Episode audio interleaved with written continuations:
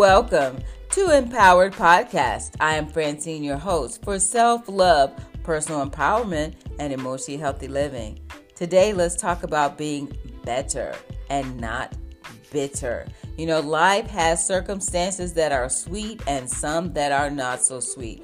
There are experiences that we can have that have great fun, and there are other experiences that can challenge us and put us in the position to have to decide how we're going to manage our own emotions. Will we let anger or frustration be the dominant force, or will we experience those emotions and make a different choice that causes us to be emotionally healthy? Sound, and spiritually strong. So here's a question for you Do you want to be bitter or do you want to be better?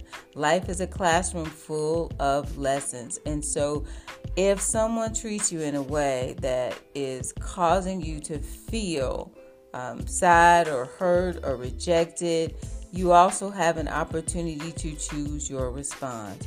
And your response can be to be better but allowing yourself to be a person who wants to identify how you want to feel. Bitter feelings can feel so toxic and heavy emotionally.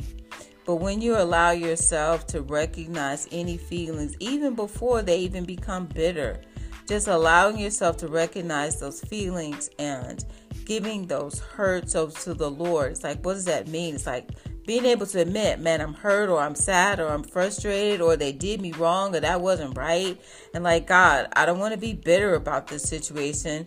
I want to give this to you because I want to be better and I want to learn and I want to grow. And I don't want to take the baggage of this moment with me. So, right now, in the name of Jesus, I'm going to lay this pain and this frustration, this aggravation down to you, and I'm going to choose to be better in this moment.